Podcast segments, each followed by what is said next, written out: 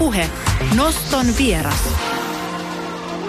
Tervetuloa nostovieraaksi Jarkko Martikainen. Kiitos paljon. Me tuossa edellisen biisin aikana puhuttiin siitä, miten vaikea on myöntää, että joku toinen on oikeassa ja itse väärässä. Se häpeä on hirveä nykyään.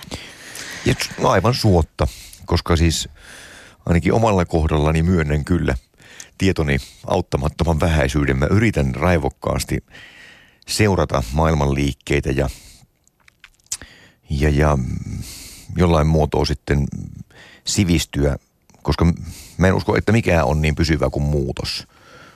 Mutta en mä kovin monesta asiasta kyllä osaa sanoa mitään kovin pitävää summausta.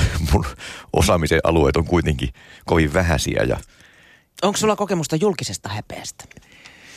No, onko nyt tietysti jossain määrin, siis jos ajatellaan vaikka, että tulee ristiinnaulituksi jonkun levyarvion myötä, niin siinähän voidaan esittää semmoinen väittämä, että tämä tekijä on juuri yhtä keskinkertainen kuin hänen surkea tekeleensä tämä, tämä levy esimerkiksi. Mutta mä en ota näistä asioista kyllä kovin syvästi itseeni. Mä oon oppinut kuitenkin kohtuullisen varhaisessa vaiheessa ajattelemaan sen niin, että kun meitä on tällä haavaa semmoinen reilut 7 miljardia liikkeellä, ja jos yksi ihminen jossain lehtiartikkelissa vaikka haluaa tempasta multa maton jalkojen alta ja nauraa sitten mulle, että kattokaa nyt tuota Martikaista. Eihän se osaa mitään. Että kaikki te, jotka olette kuunnelleet sitä tässä vaikka viimeisen 25 vuoden aikana, luulitte, että sillä on jotain kykyjä.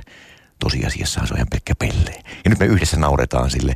Niin, niin tämä ei toteudu vielä tässä. Mutta silloin, kun se tapahtuu sosiaalisessa mediassa esimerkiksi, mikä leviää niin nopeasti ja, ja nykyiset lehtiartikkelien, kaikkein rää, rääpivimpien lehtiartikkelien kommenttiketjut, niin niissähän se itse asiassa joukkolinkkaaminen ja tommonen, että tullaan yhdessä joukolla kerännytään sen jonkun maassa makaavan ääreen ja sitten vaihtelevissa määrin aletaan häntä tökkimään ja räknäämään sanallisesti.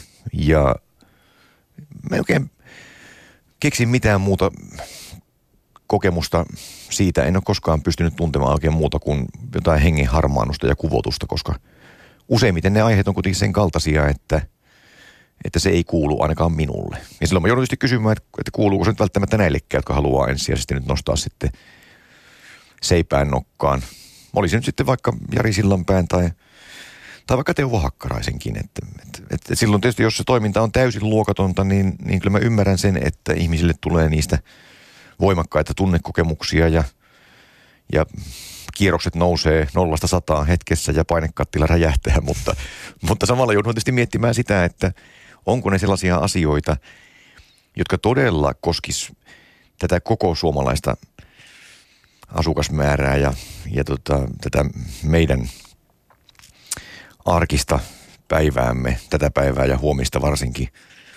Et tuntuu mielenkiintoiselta se, että, että nämä asiat puhututtaa niin paljon, mutta samaan aikaan maata jaetaan uusiksi ja, ja, ja kuitenkin siis itse asiassa heikoimmassa olevassa asemassa oleva, niin kuin vaikka joku nuorisopsykiatrian piirissä oleva ihminen tai, tai pikkuhiljaa dementoituva vanhus, niin, niin meidänhän pitäisi kuitenkin pitää tarkka huoli ja olla vahtikoirina mieluummin näille yhteiskunnallisille murroksille, että... Niin kuin pätevöityä oman kokemuksen kautta tuomariksi. Niin, kyllä mä, kyllä mä sen niin koen.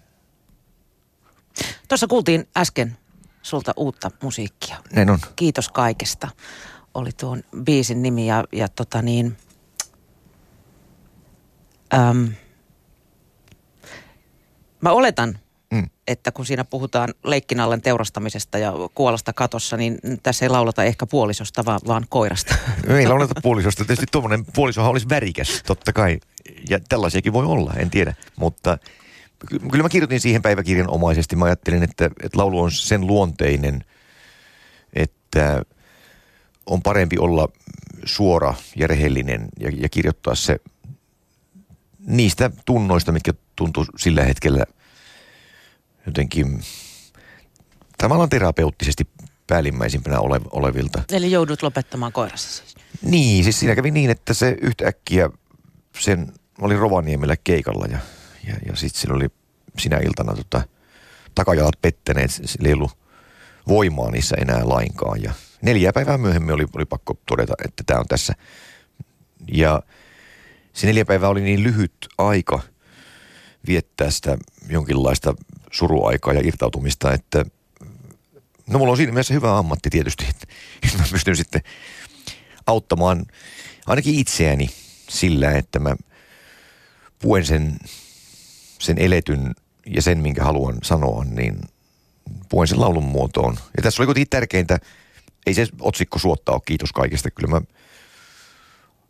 olin ensin tekemässä semmoista surkeeta kiskon volkan lauttaa perässäni ja, tota, ja vellon murheen keskellä ja ihmettelen, että et, et kuinka sitä voikaan olla niin ahdistunut ja, ja jotenkin päämäärätön ja maailman värit on kadonneet siihen harmauteen, kun on joutunut toverista ja ystävästä luopumaan.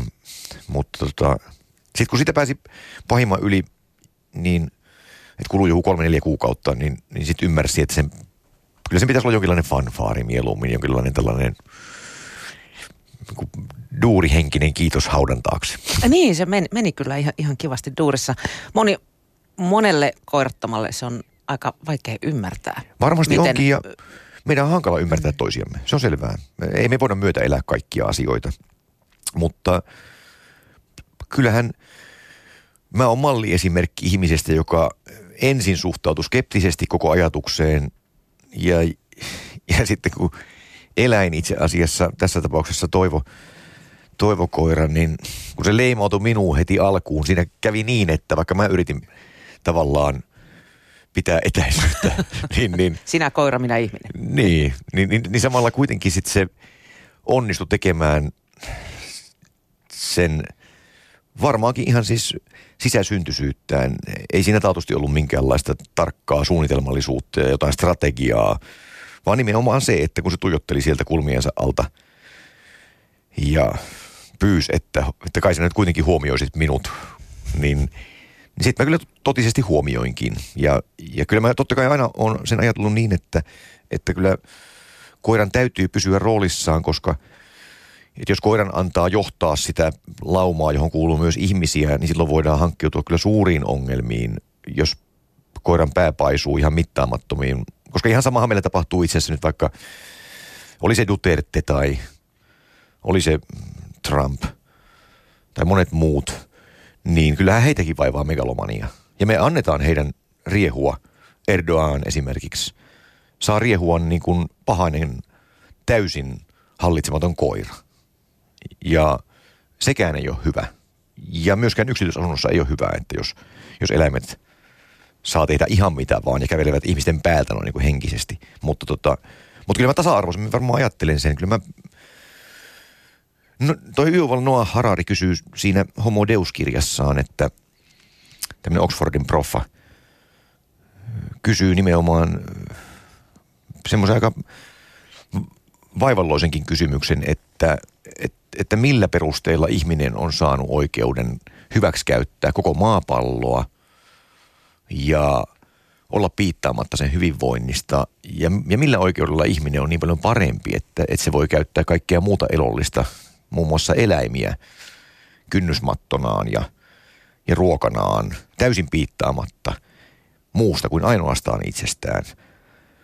Ja sitten kun sitä lukee ja alkaa miettimään sitä ja joutuu myöntämään, että kyllä tässä on mun nähdäkseni aika paljon hyvin perusteltua kysyttävää, kuinka kummassa tähän pystyy vastaamaan, niin, niin se ainakin mulla on herättänyt taas kerran siis sen kysymysten sarjan, että, että kuka meistä tosiaan olisi arvokkaampi. Ja, ja kun mä olin kakara, niin silloin jo itse asiassa sen punk-univormun takia Kajanin tuommoiset ammattialkoholistit, jotka eli sitten ulkona, ulkona ainakin vaihtelevissa määrin, niin tuli juttelemaan. Ja, ja kun heihin tutustui, niin mietti monet kerrat sitä, että nämä on itse asiassa hyvinkin sivistyneitä parhaimmillaan nämä veijarit. Ja, ja näillä on värikäs elämä. Ja ne on olleet usein yhteiskunnan rattaistossa oleellisia jäseniä, aivan niin kuin minäkin on nykyään – kunnes on tapahtunut jotain sellaista, että he ovat horjahtaneet ja todellakin notkahtaneet sinne nokkimisjärjestyksen ihan pahnan pohjimmaisimmiksi. Ja ihmisarvon pohtiminen tätä kautta esimerkiksi, niin se on mulle kyllä ollut aina tärkeää. Mm, tää... Ja myös eläinten arvon. No tämä, kiitos kaikesta, se kertoo nimenomaan koirasta, mutta tota, minkälaiset asiat saavat sut tänä päivänä laulun kirjoittamaan? Pitääkö, no kai... pitääkö sen olla, syntyykö ne tekstit useammin tarkkailemisen vai, vai kokemisen perusteella? Kokemisen perusteella mieluummin. Kokemus on aina voimakkaampi. Siis silloin kun joku kysymys ja aihe alkaa virtaamaan ikään kuin veren kierrossa, niin näin vertauskuvallisesti sanottuna, niin että mä en saa ravisteltua sitä irti. Niin silloin yleensä mä oon ehkä jo laulu äärellä ja, ja pelkkä tuommoinen ulkokohtainen tutkiminen niin, että, että kirjoittaisi vaan ikään kuin ammattikirjoittajana musiikkinovelleja, niin, niin siitä mä en ole, en ole likimainkaan niin kiinnostunut kuin siitä, että mulla on joku oma mielen joko hienonen joku harhama tai, tai sitten joku asia jää, jää tosiaan roikkumaan kiinni hihaan tai lahkeeseen. Tai sitten vaihtoehtoisesti niin, että haluaa jotenkin tiivistää vaikka jonkun onnenkokemuksen. Ja siitä lähtökohdasta mä käynnistelen, käynnistelen asioita, mutta, mutta täytyy kuitenkin muistaa, että liiottelua myös tarvitaan, että et eihän se kaikki mun päiväkirjaani toki ole, että kyllä mun täytyy myös sitten liiotella, koska – niin sä oot kirjoittanut Niinhän... paljon biisejä esimerkiksi liittyen kuolemaan, no, mitä et ole ehkä kokenut en ole, en ole kokenut sitä ja, ja, ja nimenomaan toi etuonpuoleisiin asioihin, toismaailmallisiin. Mä oon usein sijoittanut itse asiassa lauluja niin jonnekin semmoiseen, mistä mulla ei tietysti voi olla varmaa tietoa. Mutta tota, mutta onhan se niin, että hyvä jutun kertoja usein laittaa puolet petäjäistä sekaan. Et usein se arkinen tarina ei ehkä ihan riitä, mutta kun sitä vähän liiotellaan ja vähän valehdellaan, niin, niin silloin se oikeastaan se riittävä määrä on kuitenkin totta ja se kokemus on kuitenkin aito. mikä, mikä siinä tuopuoleisessa muuten viehättää? Sä oot paljon kirjoittanut.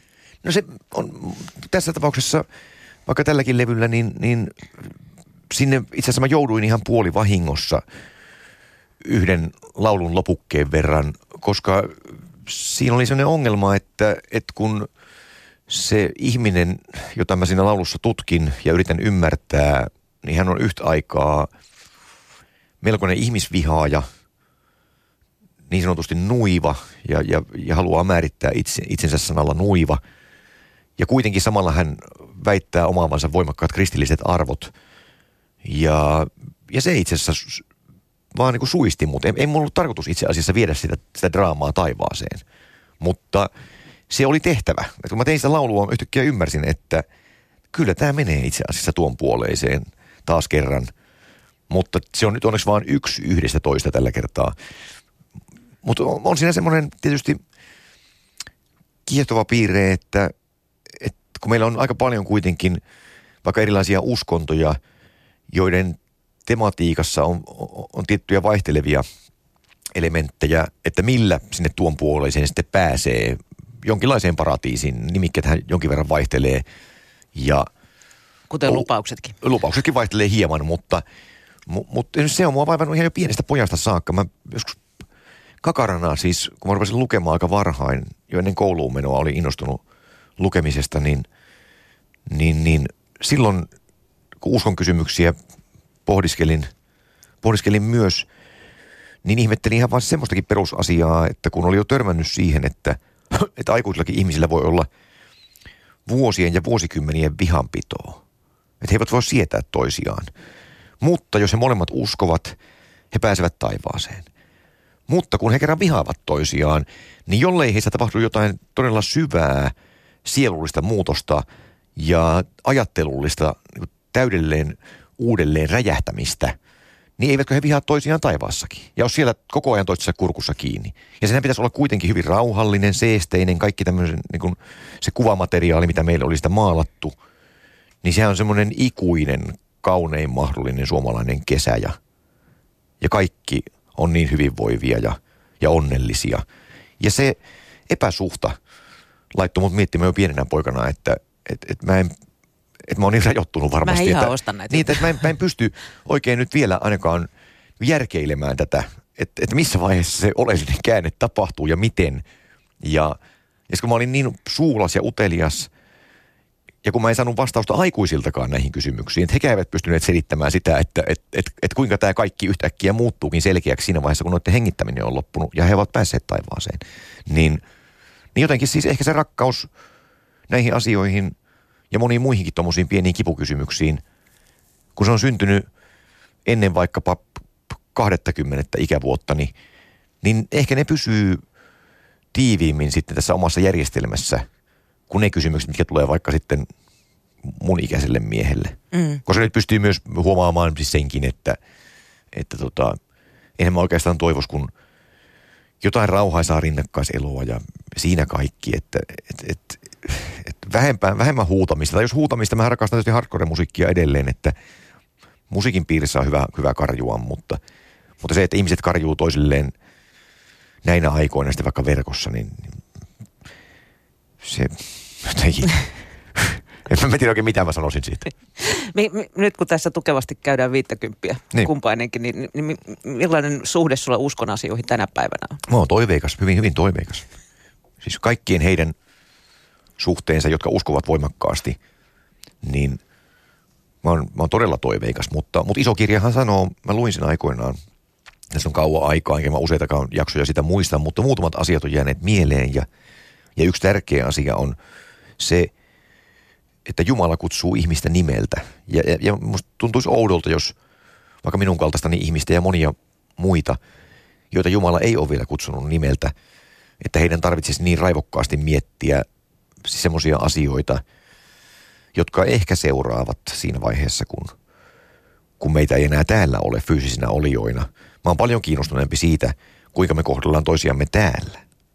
Se on mulle kaikkein tärkein prioriteetti ja mä yritän ehdottomasti rakentaa siltoja enkä polttaa niitä jatkuvasti. Se on mä... parempi tehdä nykyisyydessä hyvää kuin jossain tulevaisuudessa, josta ei itse asiassa kellään ole mitään todisteita. No niin, niin mä ajattelen. Siis se on hyvin, hyvin tietysti yksioikoinen ajatus ja varmasti tyhmän miehen ajatus, mutta se on kaunis ajatus kuitenkin mun nähdäkseni.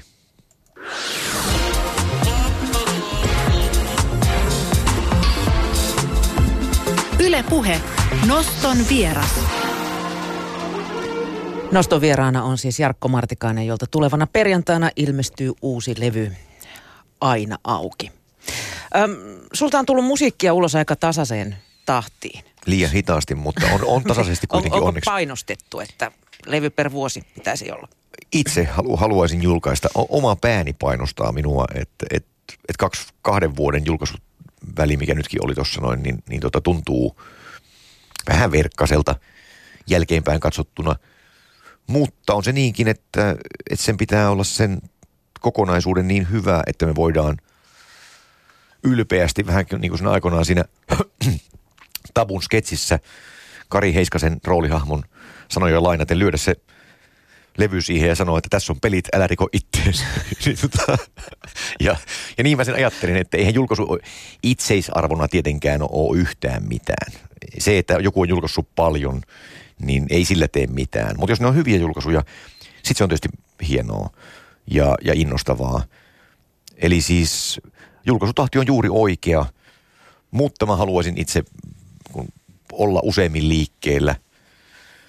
Toi vaan vaatii näinä päivinä, kun on kuitenkin tärkeää siis jotenkin keskittyä siihen, että, että sitten kun se tosiaan on valmis, että, että siihen voisi suhtautua ylpeydellä – niin silloin se valmisteleminen toisinaan vie aika pitkään ja silloin mun täytyy unohtaa nämä tämmöiset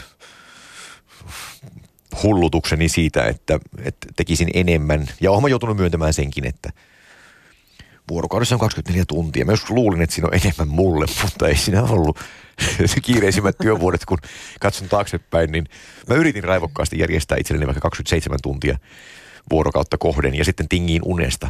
Eikä sekään loputtomiin voi jatkua. Jossain vaiheessa täytyy sitten myös, mä on kuitenkin, vaikka puhutaan välillä, että mä oon ollut aikaan saapa ja työtelijäs ja tehnyt paljon, niin, niin tosiasiassahan mä oon laiska ja, ja tota, ja sekin tietysti näkyy julkaisutahdissa. Mm, kutsuisin sitä optimoinniksi.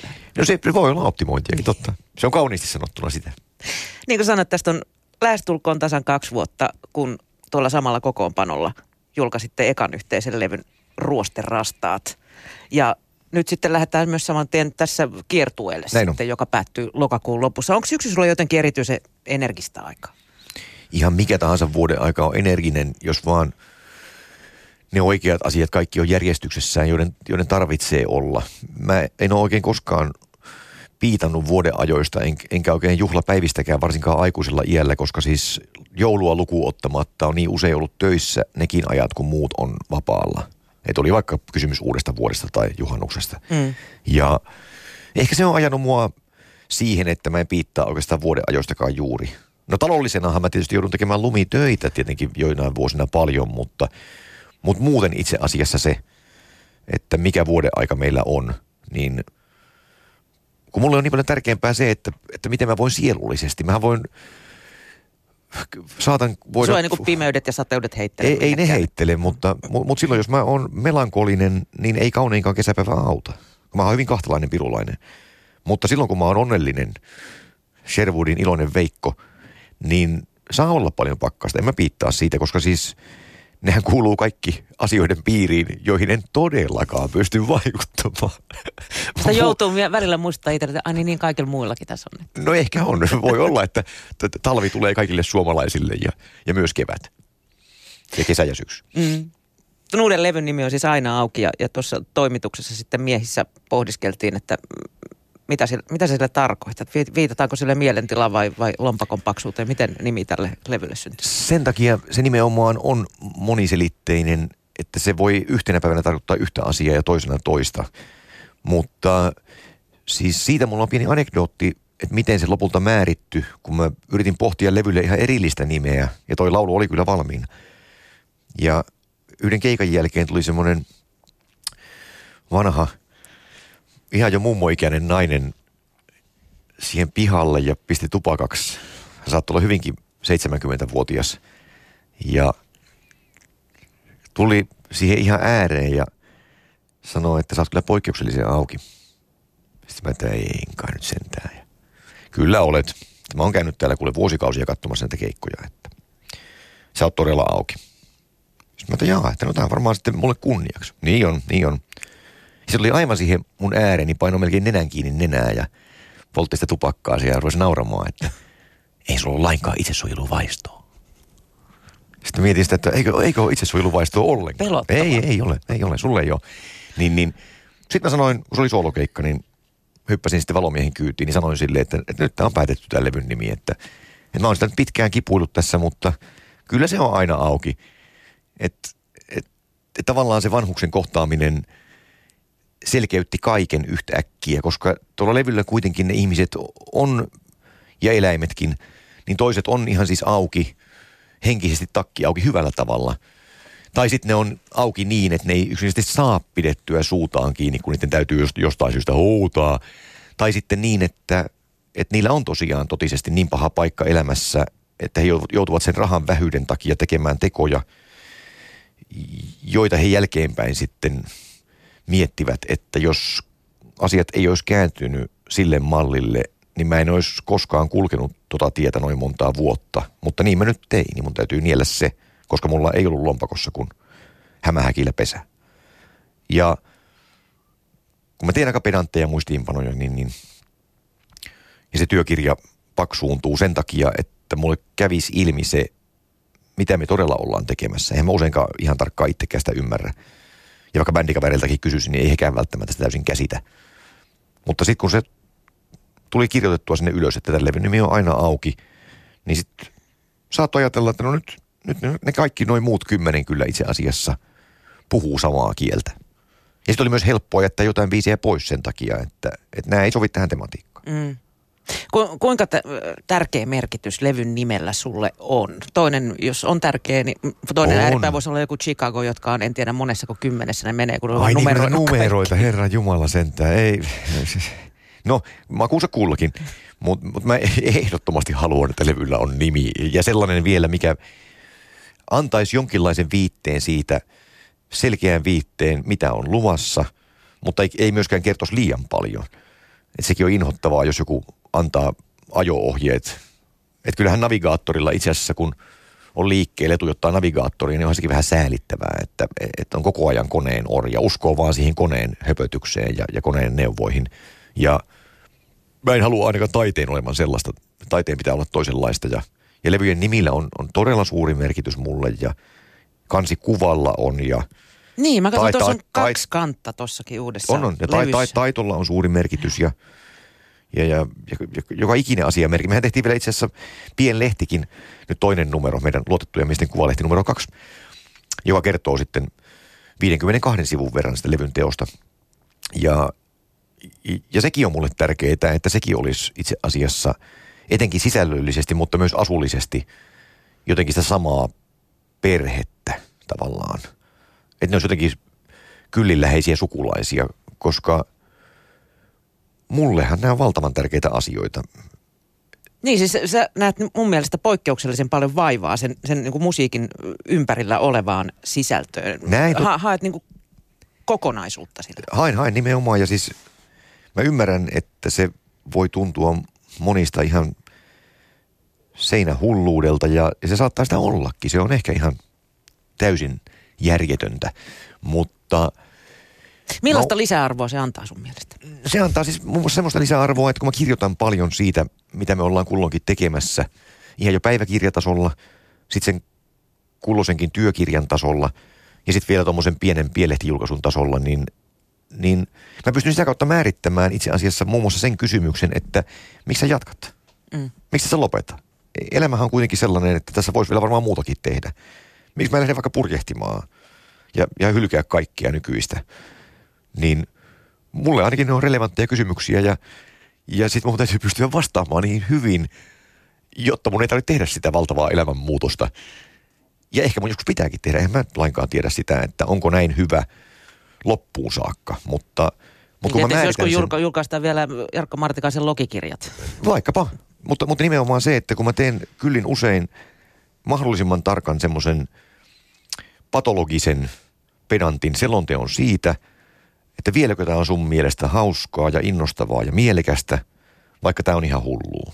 Ja kun mä pystyn vastaamaan, että kyllä on ehdottomasti, että mihin mä nyt aikaani käyttäisin ellen tähän, niin niin kauan kaikki on hyvin. Mutta jos jonain päivänä se vastaus onkin se, että kuten huomaat näistä seikkaperäisistä muistiinpanoista, että tämä viimeinen kaksi vuotta on ollut sulle hyvin epämielekästä aikaa, niin haluatko sä nyt jatkaa sitä tällä tavalla? Niin todennäköisesti mä vastaisin peilikuvalle niin, että en tietenkään. Nyt äkkiä juoksen karkuun johonkin aivan muuanne. Mä näin YouTube-videon, missä sä selailit tätä ää, levyn sisä, sisällä, mikä se on? Se, no se lehti siellä Vi, sisällä. Vihkonen. Vihkonen siellä sisällä, niin. Niin siinä oli siis kaksi kantta ja, ja joo, joo. sä kerroit niistä kuvista kaikkea. Kuinka, kummonen despotti sä oot sen kanssa, mitä sinne pääsee? No mä oon aika tarkka. aika hyvinkin tarkkaan mä olen, mutta mä sain synninpäästön, kun pyysin anteeksi graafikko Rami Mursulalta, että kun mä teitätin sen kannenkin – että et se kanteen päätynyt lopullinen julkaistu versio on 15 kansivedos, niin hän kuitenkin niin. lohdutti minua, että, että Ville Valo on, on paljon vielä hankalampi ja pedantimpi. Et, et, ja ja, ja sitten se vielä sanoi niin, että, näähän, että, että tämä on hyvin tärkeää. Että nämähän pitääkin tehdä jopa tämmöisen hienoisen kivun kautta ja sen, että ei se vieläkään ollut tyytyväinen. Koska mulla on se ongelma, että kun eihän me ihan tarkkaan tiedä, mitä mä haluan – ja mä toivon, että se graafikko laittaa itsestään niin kuin kaiken siihen likoon. Sä mut, tiedät mut, sitten, kun sä näet sen. Niin, mutta niin. mä myös tiedän valitettavasti sen, että, että mitä mä en halua. Ja, ja sitten tietysti totta kai välillä mun kanssani on vähän hankalaa, mutta mä yritän kyllä olla lempeä ja kyllä mä osaan kiittää. Mä oon opiskellut kiittämistä tässä jo hyvin pitkään ja kyllä mä oon täysin vilpitön siinä, kun mä hänellekin kerron lopulta, että sinä Rami pelastit tämän. Että, että ilman sinuahan tämä ei olisi puoliksikaan näin hyvä että, että tämä on juuri niin kuin mä toivoin. Mutta mä en ihan nähnyt sitä, mitä mä toivoin. Että, että mähän on niin kuin näissä asioissa pahasti näkövammainen. Mä näen jotain sitä utua ja, ja mä oon jo menossa sitä kohti. Mutta mä tarvitsen jonkun, joka laittaa mulle lasit päähän ja näyttää, että tältä se näyttää. Ja sitten mä ymmärrän, että no niin onkin. Millaisia onnistumisen mittareita sä muusikkona tänä päivänä tarkkailet, kun sä musiikkia teet? tai levyjä?